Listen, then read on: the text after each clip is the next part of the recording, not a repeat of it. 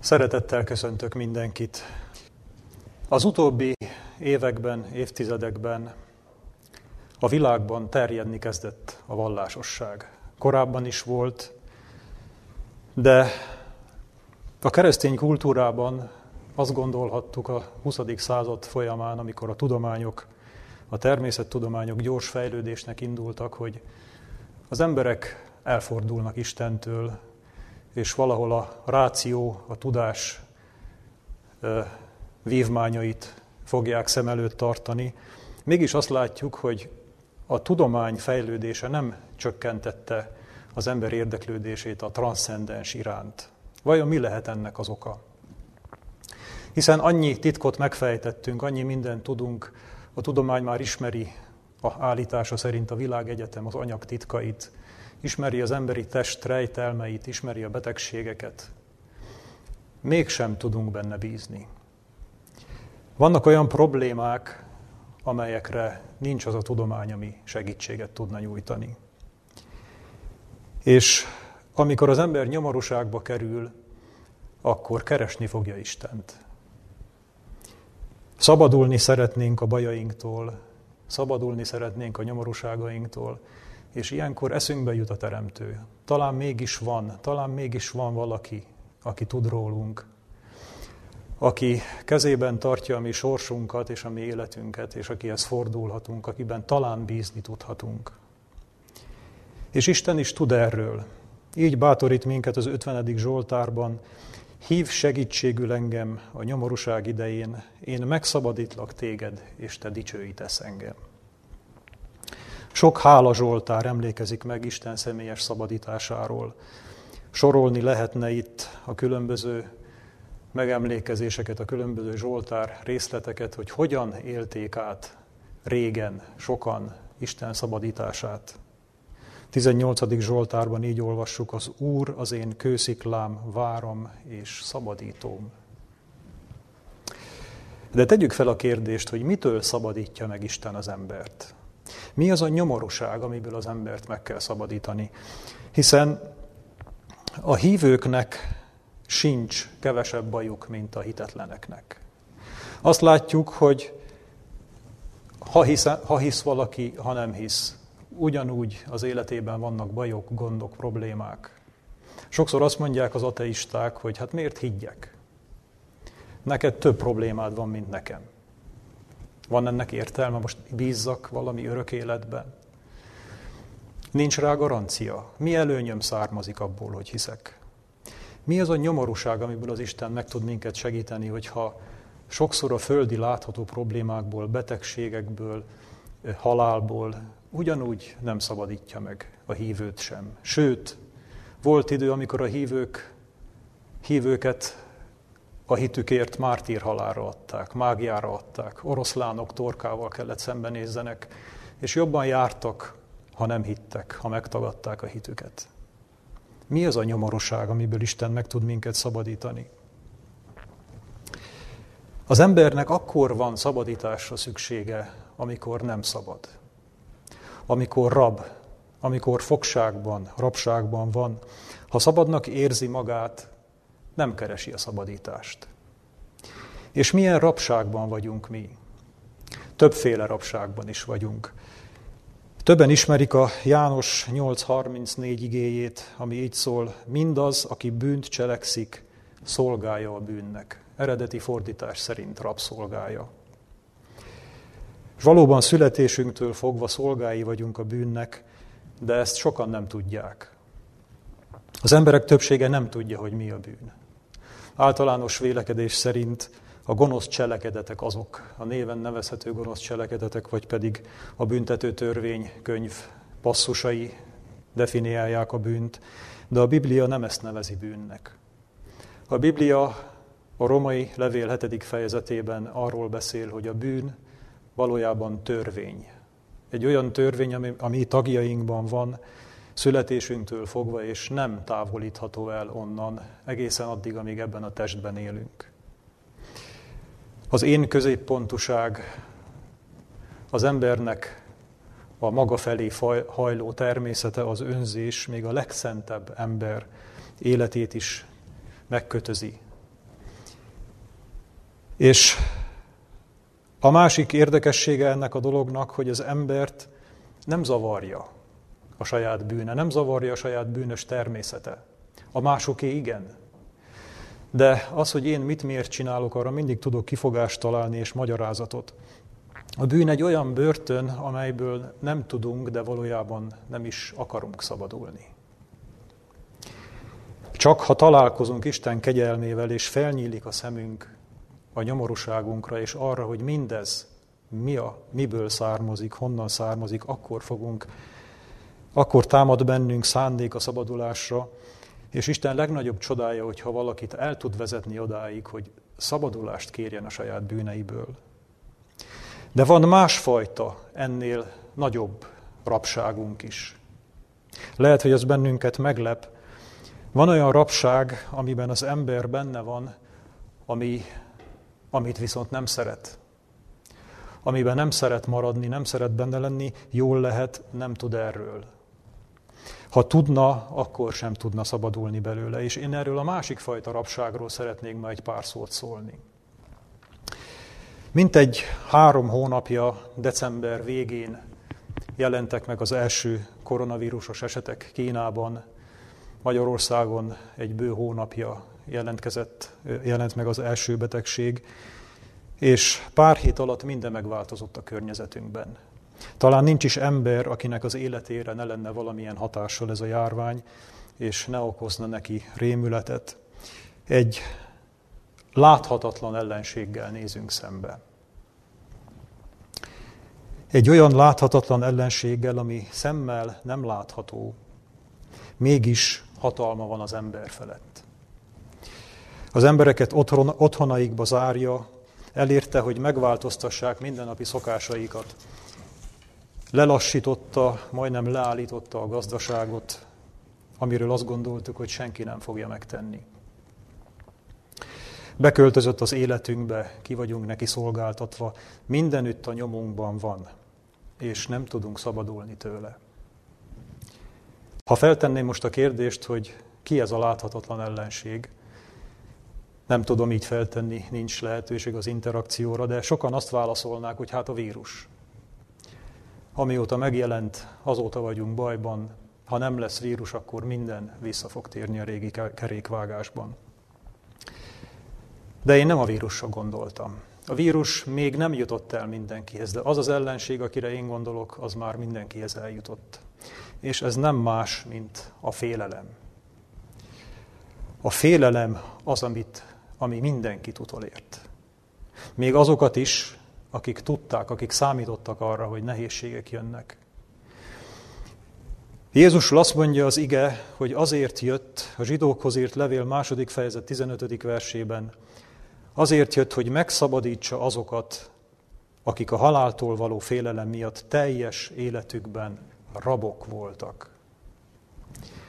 A haláltól való félelem a rabság, amely bilincsben tart mindannyiunkat egész életünkben, úgy játszik velünk, ahogy akar, és a földi civilizáció vége felé egyre gyötrőbb és egyre erősebb lesz.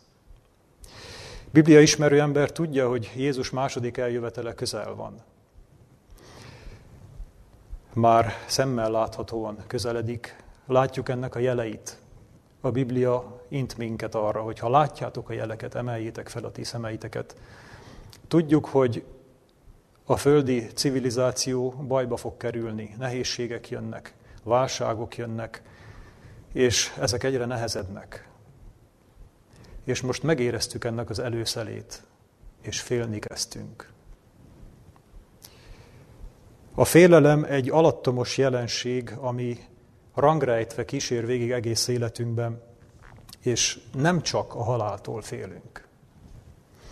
Annyira megszoktuk a félelem jelenlétét, hogy nem is veszünk tudomást róla legtöbbször.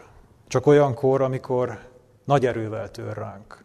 Az ember állandóan szorong, a szorongás népbetegség lett, de azok is ismerik ezt az érzést, akik nem betegek. Hasonló a vírushoz lappang, aztán egyszer feltámad, és átveszi az uralmat a testünk fölött, néha, néha gyengébb, néha erősebb. Egy-egy félelmetes helyzetben egyfajta nosztalgiával szoktunk visszagondolni arra, hogy milyen jó volt akkor, amikor nem volt ez a helyzet, amikor nem kellett félni. Milyen jó lenne, hogyha akkor lenne, ha ugyanúgy visszamehetnénk. De ha visszamehetnénk, bár nem tehetjük, azt látnánk, hogy nem jobb. Hiszen ott is féltünk. Már talán nem emlékszünk rá, de akkor is féltünk, akkor is szorongtunk, akkor is foglalkoztattak minket a problémák, valami más probléma, amely most már nem probléma. És hogyha el fog múlni ez a probléma, akkor majd jön másik. Ha megszűnik ez a baj, akkor majd félni fogunk valami mástól. Az ember mindig fél valamitől, akkor is fél, amikor nem fél. Vagy legalábbis azt hiszi, mert a rettegés gyötrelme éppen nem okoz erős szenvedést számára. Féltjük az egzisztenciánkat, féltjük az egészségünket, féltjük a szeretteinket, félünk a kudarctól, a veszteségektől, félünk az emberek rossz indulatától, félünk a főnökünktől, talán még a családtagjainktól is sokszor félünk, mert onnan is érhetnek támadások, onnan is érhetnek kellemetlenségek. Van, aki azt mondja, hogy ez nem igaz, ő nem fér semmitől. De ha valaki ezzel kérkedik, akkor majdnem biztos, hogy fél attól, hogy nehogy gyávának vagy gyengének látszódjék. Mindenki fél valamitől. A szegény fél a nélkülözéstől, a gazdag fél attól, hogy elveszíti a vagyonát. A beteg fél a szenvedéstől és a haláltól, az egészséges fél attól, hogy egyszerű is beteg lesz.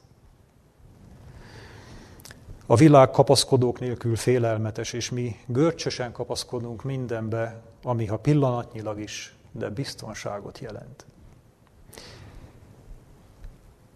Az ember legtöbb dolga még a mindennapi rutin feladatai mögött is gyakran áll félelem. Miért tartjuk meg a szokásokat, az íratlan szabályokat, a hagyományokat? Van, amit szeretünk ezekből, de nem mindent. Az ember azért tartja meg sokszor ezeket, mert fél a kiközösítéstől. Más is ezt szokta, ez a szokás, ezt kell tenni. Ha nem ezt teszem, akkor megszólnak, akkor csúnyán néznek. Miért követjük a divatot? Nők ismerik ezt az érzést. Talán nem biztos, hogy mindenképpen tetszik nekik a legújabb divat szerinti öltözködés, de olyan félelmetes, amikor látjuk mások pillantásait. Nem akarunk mások lenni, nem akarunk kitönni, nem akarunk, nem akarunk kiközösítve lenni a tömegből, és félünk ettől. Még a jó cselekedetek mögött is gyakran félelem húzódik. Félni tudunk a saját lelkiismeretünktől. Hogyan nézek tükörbe? Vagy félünk mások szenvedésétől, mert a magunkét látjuk benne, és megindít, és segítünk, mert talán rajtunk is segít majd valaki. A félelem nem mindig rossz, nem mindig rossz irányba visz, de félelem, de gyötrelem. És félünk Istentől, aki nem ismeri Istent, nem fél tőle még, de majd fog, ha majd találkozik vele. Aki ismeri Istent, az fél tőle, mert rádöbben a saját elvezettségére. És tudja, hogy Isten szemében bűnös ember, aki kegyelemre szorul. Nem kellene, hogy ez így legyen. És vannak kivételek, vannak üdítő kivételek, és én ezekről a kivételekről szeretnék beszélni. Azt szeretném, hogyha mi is ezek közé a kivételek közé tartoznánk, de először nézzük meg, hogy mi is a félelem gyökere. Miért félünk mi valójában? Azért félünk, mert nem tudjuk uralni a körülményeket.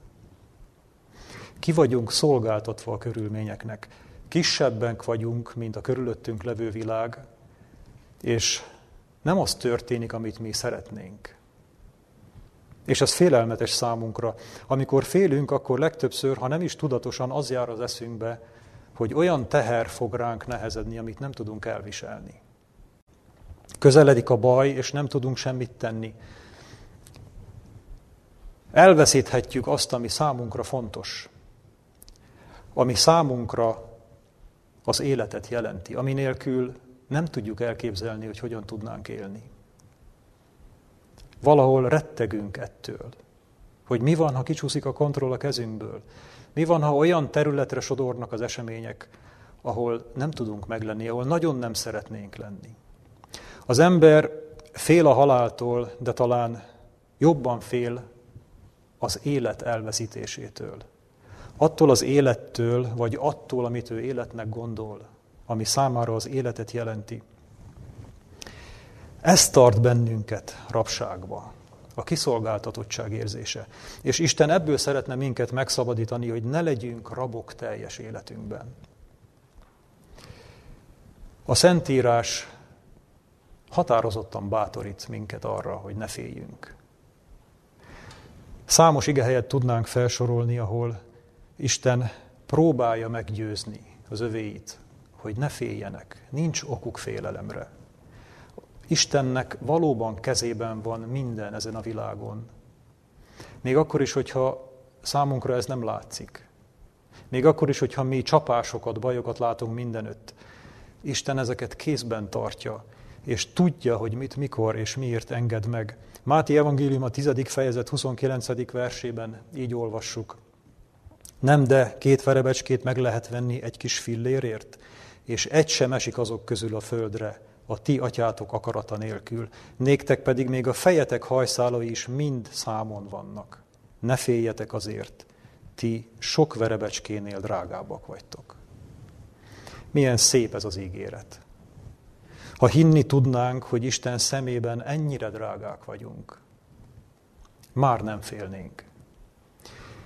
Pedig tudhatjuk, hogy mennyire drágák vagyunk, hiszen ő nem a világ mindenség kincsét adta egy, oda egy emberért, hanem ennél többet. Az ő fiának az életét, az ő fiának a vérét értem, és érted adta oda. De mi, még ha eszünkbe is jut ez, perceken belül elfelejtjük, és újra félni kezdünk. A mi hitünk elillan, még hogyha néha fellángol egy kis, kis ideig. De hazamegyünk, meghallgatjuk a híreket, és meghalljuk, hogy újra mennyivel nőtt a fertőzöttek és a halottak száma, és félni kezdünk a fulladástól, a lélegeztetőgéptől, és senki nem tudja elvenni tőlünk ezt a félelmet. Talán nem is lehet ettől megszabadulni. Márk evangélium a negyedik fejezetében olvashatjuk Jézusnak azt a történetét, amikor lecsendesítette a háborgó tengert. Talán sokan ismeritek. Nem olvasom fel, csak a lényegét mondom el. Jézus a tanítványokkal hajóba ült egy fárasztó nap után, és ahogy a hajóra fölszállt, lefeküdt a hajó végében, és azon nyomon elaludt, rettentő fáradtság volt rajta, napokig tartó munka állt mögötte. És feltámadt a tenger, olyan erővel csapott le a vihar, hogy a hajó már-már összetört. A tanítványok tapasztalt hajós emberek voltak, de egy idő után rájöttek, hogy kicsúszott a kezükből az irányítás, és a halállal néztek szembe és végső elkeseredettségükbe felköltötték Jézust. Jézus pedig szólt a tengernek, és a vihar azonnal elcsendesült. És ekkor egy különös dolgot mondott a tanítványoknak. Megfette őket. Így mondta nekik, így olvassuk Márk 4, 40-ben, miért vagytok így félénkek? Hogy van, hogy nincs hitetek? Jézus számon kérte a tanítványokon a hitüket. Kicsit talán csodálkozunk is, hogy egy ilyen kemény viharban, ahol valóban életveszélyben voltak, és a halálfélelem szállt rájuk, miért dorgálta meg őket Jézus?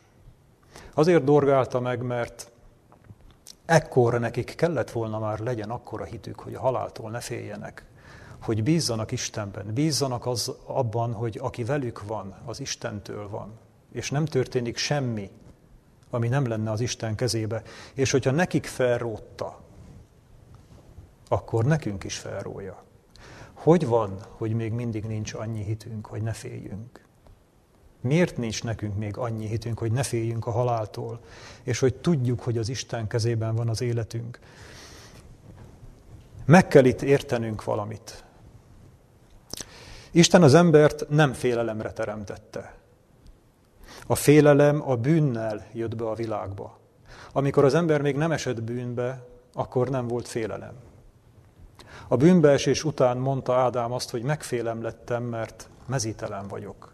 És Isten azonnal tudta, hogy talán ettél abból a, arról a fáról, amelyről megparancsoltam, hogy ne egyél. Amíg az ember Istentől távol van, addig a félelem nem távolodik el az életéből. Addig a félelem vele lesz. Ha azt akarjuk, hogy elmúljon a félelem, akkor vissza kell jutnunk Isten teljes szeretetébe. Istenhez ugyanolyan közel, amilyen közel az édenben volt az első emberpár. Így olvassuk első János, János első levele negyedik fejezet 18. versében, a szeretetben nincsen félelem, sőt, a teljes szeretet kiűzi a félelmet, mert a félelem gyötrelemmel jár, aki pedig fél, nem lett teljessé a szeretetben.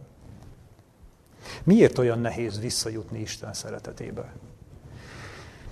Mert mi arra vágyunk, és arra várunk, hogy ez mint egy csettintésre, mint csoda által fog eltűnni az életünkből. De ez nem így történik. Jézus megszabadít minket a félelem rabságából, de nem a mi közreműködésünk nélkül. A félelmeinket nekünk kell letenni Isten lábánál. Ez a mi dolgunk. És ezt nem lehet letenni küzdelem nélkül. Meg kell tanulnunk Istennel küzdeni. Nagyon különös ez a fogalom a Bibliában, Istennel küzdeni. Mit jelent Istennel küzdeni? Ellen White a Nagy Küzdelem című könyvében így mondta, milyen kevesen tudnak küzdeni Istennel, nem is értik, hogy ez mit jelent. Vajon mi értjük, hogy mit jelent Istennel küzdeni? A küzdő ima fogalmát talán sokan ismerjük, de az ima küzdelem, az Istennel való küzdelem, az egy elméleti fogalom. Pontosabban gyakorlati fogalom. Elméletileg hiába tudjuk, hogy mi az, de az egy gyakorlati fogalom. Azt tudja, hogy milyen imában küzdeni Istennel, aki ezt megtapasztalta. Az ima küzdelemre van egy nagyon szép példa a Szentírásban, és az a Jákob éjszakája. Bizonyára ismerjük ezt a történetet, csak Dióhéban az előzményekről. Jákob az ő nemzetségével, az ő házanépével és nyájaival Mezopotámiából tért vissza Kánaánba, ahol hírt kapott útközben, hogy Ézsó az ő bátyja, aki rettentően haragudott rá, amiért elcsalta előle az elsőszülöttségi jogot, 400 fegyveressel közelít feléje. És Jákob tudta, hogy másnap megérkezik, és mindenkit megöl. Hiszen ők nem voltak felkészülve, nem, voltak, nem volt katonai erejük, asszonyok, gyerekek, nyájak voltak ő vele, és Jákob félt, félt a haláltól, félt a kiszolgáltatottságtól, és éjszaka a jabbok révénél leborult imádkozni, és egy idegen jelent meg, aki, akivel birkózni kezdett, akivel tusakodni kezdett egészen hajnalig. És hajnal felé az idegen, akiről kiderült, hogy ő az Isten angyala, Jákobnak hozzáért a csípőjéhez, és Jákobnak kifiszamodott a csípője. Kiugrott az ő forgócsontja, és felismerte, hogy ő az angyallal küzd. És ott a porban, megalázva, megverve, nyomorúságban így szólt hozzá az angyal. Küzdöttél Istennel és emberekkel, és győztél. Nagyon különös ez a jelenet, ahogy ebben a tényleg megalázott helyzetben Jákob elnyerte a győzelmet. Nekünk is meg kell tanulnunk, hogy mi az igazi ima küzdelemnek és a győzelemnek a titka. És én most szeretnék egészen gyakorlatiasan végigmenni ezen a pár dolgon, hogy hogyan tudunk mi ibában küzdeni, és hogyan tudunk eljutni a győzelemre. Hogyan tudjuk letenni a mi félelmeinket, hogy eljussunk oda, hogy teljesen szabadon élhessük az életünket. Minden nehéz körülmény ellenére. Először is az ima küzdelem az nem tanult frázisokkal történik. Nem betanult imaszövegek, vagy megszokott imaszövegek által, hanem a lelkünk teljes őszintesége által. Úgy kell beszélnünk Istennel, mint olyan valakivel, aki előtt nem félünk kitárni minden legbelsőbb gondolatunkat. És ezt nem tehetjük meg másképp, csak a belső szobánkban, a térdeinken, úgy, hogy becsukjuk magunk mögött az ajtót, úgy, hogy senki, semmi zaj, semmi egyéb ne zavarjon bennünket. Így olvassuk a 46. Zsoltárban, csendesedjetek el és ismerjétek el, hogy én vagyok az Isten. Gondoljuk végig, hogy kicsoda ő, és kicsoda vagyok én. Nem olyan egyszerű ez. Az emberbe annyi, annyi én középpontú gondolat van, annyi belső küzdelem, belső nyugtalanság, panasz, úgy szeretnénk Istenre rázódítani, hogy miért van ez így, miért van ez úgy, miért nem segít. Úgy az emberből jönne ez mind ki. Azt mondja a Szentírás, hogy ne ezzel kezdjük, hanem először csendesedjünk el, és gondoljuk végig azt, hogy ki vagyok én. Kitől kaptam én mindent? Van-e nekem valamim, amivel kérkedhetek, ami alapján számon kérhetek bármit is Istentől? És ki ő, ki ő, aki mindent adott nekem, akinek a teljességéből van nekem mindenem, ő előtte sajnálok megalázkodni.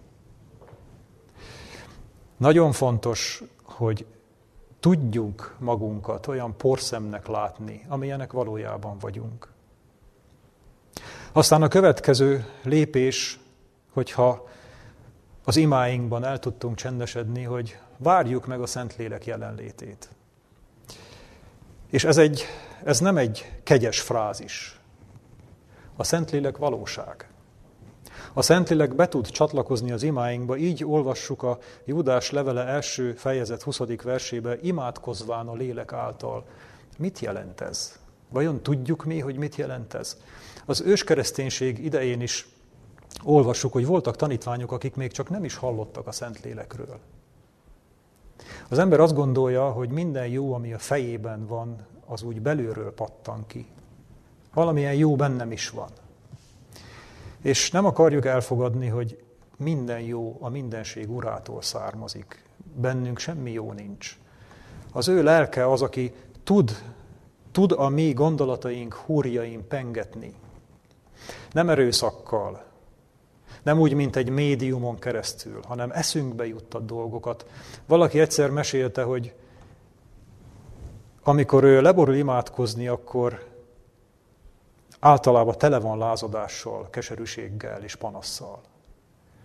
És amikor feláll az imából, akkor, mintha valami csoda történne, már egyáltalán nem járnak a fejében azok a gondolatok, amelyekkel leborult, hanem egész más gondolatok vannak a fejében, egész más dolgokra gondol, és azt mondta nekem, tudod, ahogy gondolkodtam az én keserűségeimen és panaszaimon, egyszer, mint hogyha elkezdtem volna olyan dolgokra gondolni, amelyekre korábban nem. Amelyek mintha nem is az én gondolataim lennének, de eszembe jutottak. És szépen lassan le tudtam nyugodni. Ez a Szentlélek dolga, ez a Szentlélek munkája, amikor becsatlakozik a mi imánkba. És nem lehet úgy őt behívni, nem lehet úgy vendégül látni, hogy közben tele vagyunk zajjal, tele vagyunk mindenféle egyéb gondolatokkal. El kell csendesednünk, és meg fog érkezni. Ott lesz velünk, és elkezd minket tanácsolni, elkezd segíteni nekünk. És amikor ezek mind megvannak a mi imádságunk helyén, akkor következik az a nehéz lépés, ami már verejtékes lesz, amikor az Istennel való viszonyunkat el kell rendeznünk. De nem csak azokat. Tudjuk, hogy Isten bűnnel együtt nem lakik. Ez egy alapvető bibliai igazság. Isten gyűlöli a bűnt, engesztelhetetlenül gyűlöli, és addig, amíg az én életemben ott van, amíg én azzal valamilyen közösséget vállalok, addig Isten az ő gondviselésével őriz engem, de nem tud hozzám közel kerülni.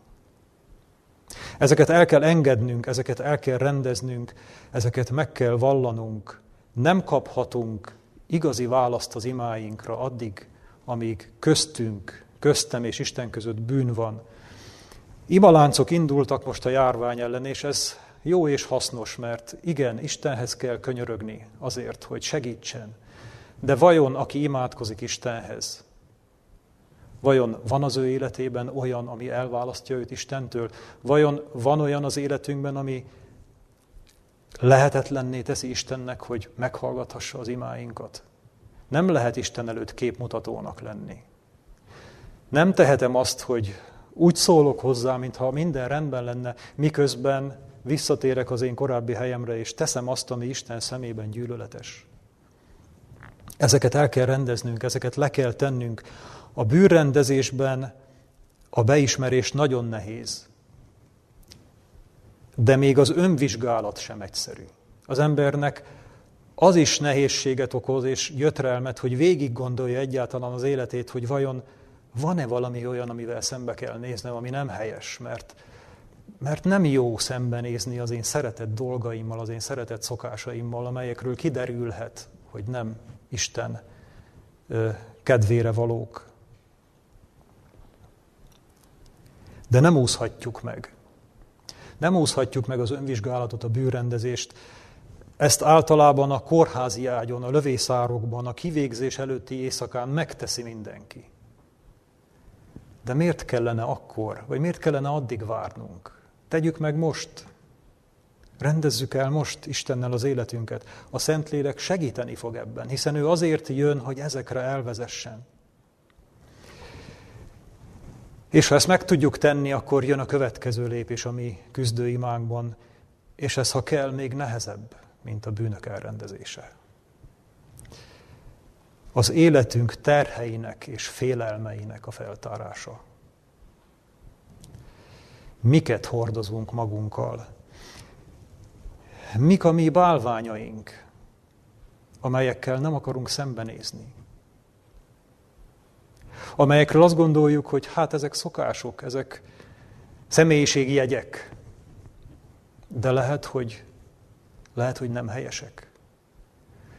Ha nagy dolgokat kivittük, akkor utána ki kell takarítanunk a sarkokat is, és sokszor nehezebb a pókhálókat kipiszkálni a sarkokból, mint a nagy bútorokat kivinni. Ezékiás király idején Jeruzsálemet az Úr megszabadította az asszír birodalom kezéből, Ezékiás király imájára. De ennek az imának volt egy előzménye. A kettő királyok 18-ban azt olvassuk, hogy Ezékiás király uralkodása elején mindent kiírtott az országból, aminek köze volt a bálványimádáshoz. Még az érckígyót is, amit Mózes épített. Pedig az érckígyót Mózes a sivatagban az Úr utasítására építette. De a nép bálványozni kezdte, és Ezékiás összetörette. Semminek nem maradt helye, ami bálványimádásra emlékeztetett. Azt írja a Szentírás, hogy sem előtte, sem utána nem volt olyan igaz szívű királya Júdának, mint Ezékiás idejében. Ezért tudta meghallgatni a királyt. Isten akkor, amikor szabadulásért imádkozott. Talán sokan azt mondják, hogy hát a bálványok korszaka lejárt, a mi életünkben már ilyenek nincsenek, de vajon amihez mi ragaszkodunk, ami fontosabb számunkra, mint Isten, amiről tudjuk, hogy Isten szemében gyűlöletes, ami szokásaink, ami szórakozásaink, ami haragjaink, ami lázadásaink, ami beszédeink, nem lehetnek bálványok? Táplálkozunk mi a világ tisztátalan eledelével? Szeretjük a világ dolgait? Tudjuk, hogy ezek gyűlöletesek Isten szemében? Jakab 4.4-ben ezt olvassuk, hogy nem tudjátok-e, hogy a világ barátsága ellenségeskedés Istennel? Hol kezdődik a világért való küzdelem és a világban való élet között, hol van a határ? Valaki egyszer azt mondta, hogy meg tudnám mondani, hogy ki a te Istened, hogyha belelátnék a te fejedbe, hogy milyen gondolatok forognak ott nap mint nap. Az a mi Istenünk, amit bent forgatunk nap mint nap. És lehet az a teremtő, de lehet valami más is, aminek nem kellene ott lenni. Mi tölti be a mi gondolatainkat? Nem csak a ketteléseinkkel lehet gond. Szoktuk csüggedni? Vannak problémáink? Igazi komoly problémáink az életben?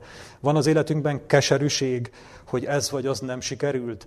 Van az életünkben neheztelés valakire, valakikre, a szomszédra, a családtagjainkra, a munkatársainkra, a gyülekezeti társainkra, a gyülekezetünkre?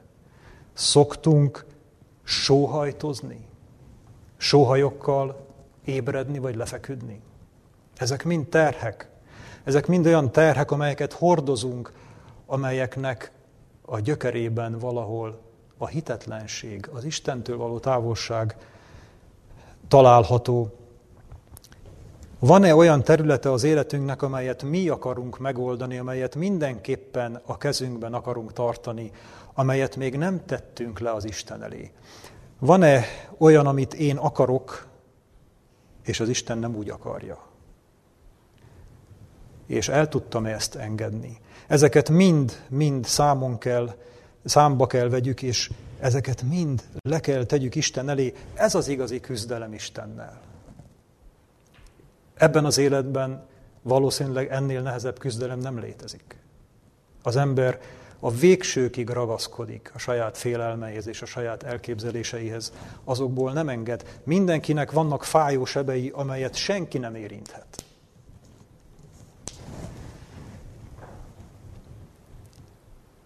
És ha eljutottunk idáig az imában, akkor még mindig nem győztünk. Még mindig van hátra egy lépés. És talán az a legnehezebb. Megvárni az Úr áldását. Amikor Jákob lerogyott a porba, kificamított csípővel, akkor az Úr azt mondta neki, hogy engedj el engem, hadd távozzam, mert eljött már a hajnal. El akart menni. És Jákob nem engedte, azt mondta, nem engedlek el, amíg meg nem áldasz engem.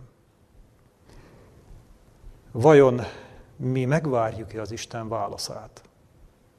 Van-e hitünk arra, hogy az örgetőnek megnyittatik? Van-e hitünk arra, hogy Isten nekünk nyilvánvalóan tud válaszolni? Nekem személyesen.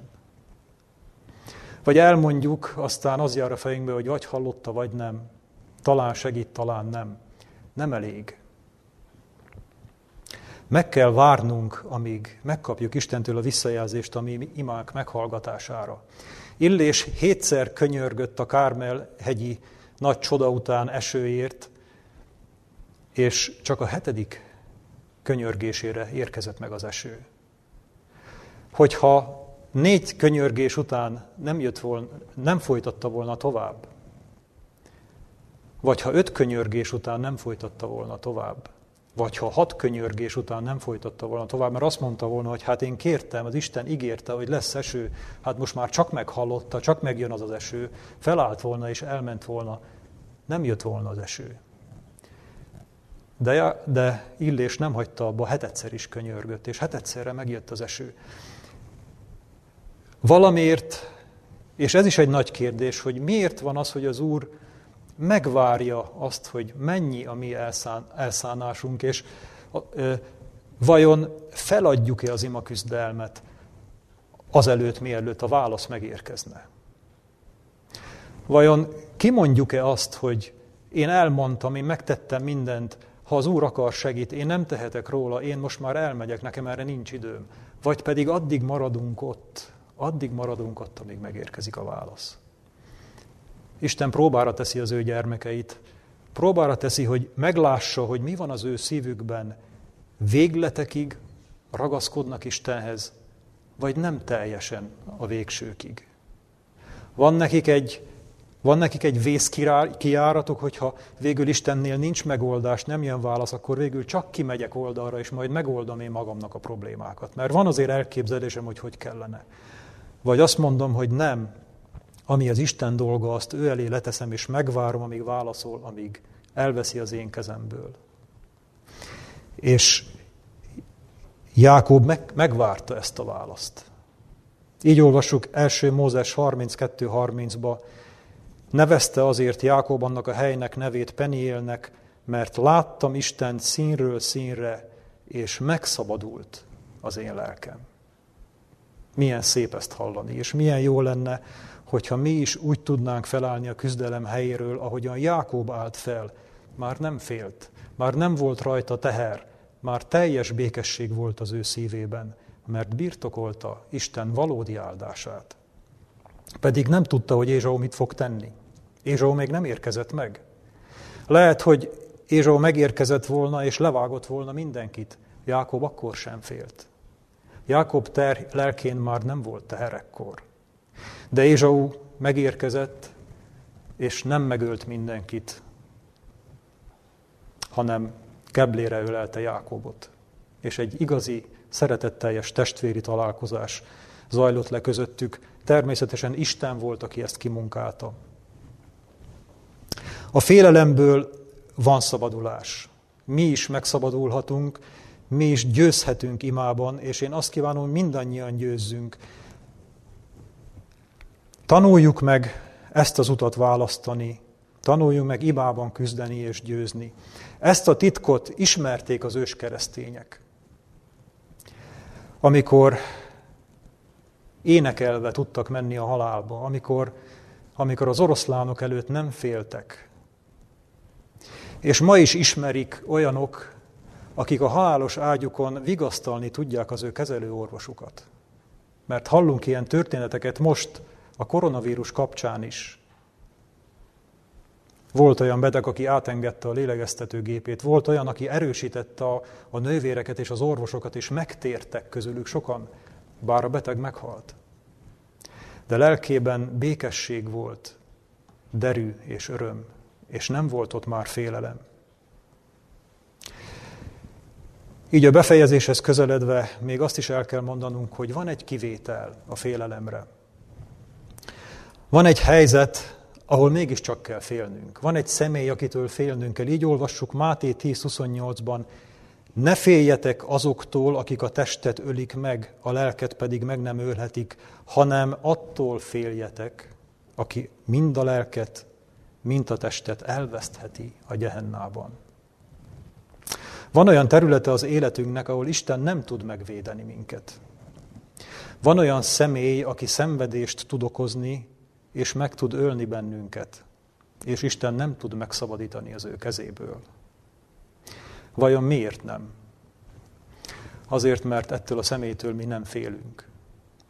Mi attól félünk, ami az Istennek hatalmában van, és amitől félnünk kellene, attól nem félünk, ami Istennek nincs hatalmában. És annyira nem félünk, hogy mi magunk csalogatjuk be őt, mi bátorítjuk, és a mi beleegyezésünkkel okoz nekünk fájdalmat, szenvedést, és a mi beleegyezésünkkel öl meg minket. Nem gyorsan teszi, hanem lassan, kis adagokban. És ha megkérdezném, hogy vajon ki ez, akkor lehet, hogy sokan azt mondanák, hogy sátán. De nem sátán az. Sátán nem tudja megölni a mi lelkünket, csak ha mi adjuk az ő kezébe azt. Ez a személy én vagyok.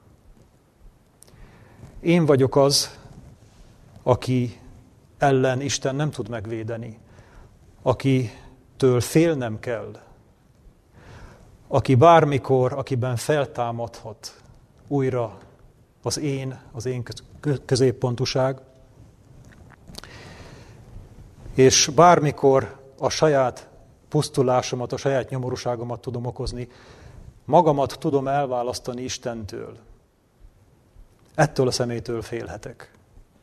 Ez egy jó félelem, és erre szükségünk van. De mástól nem. mástól nem kell félnünk.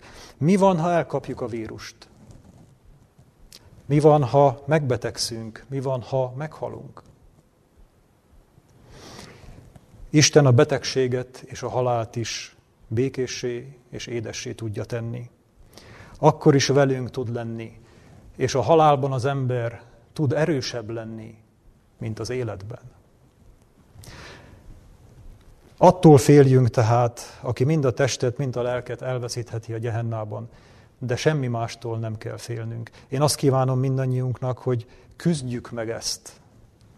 Küzdjük meg ezt Istennel, és jussunk el mindnyájan arra a félelemmentes életre, aminek része a valódi veszélytől való félelem. Amen. Szerető mennyei atyánk, hálás a mi szívünk a te drága igéidért.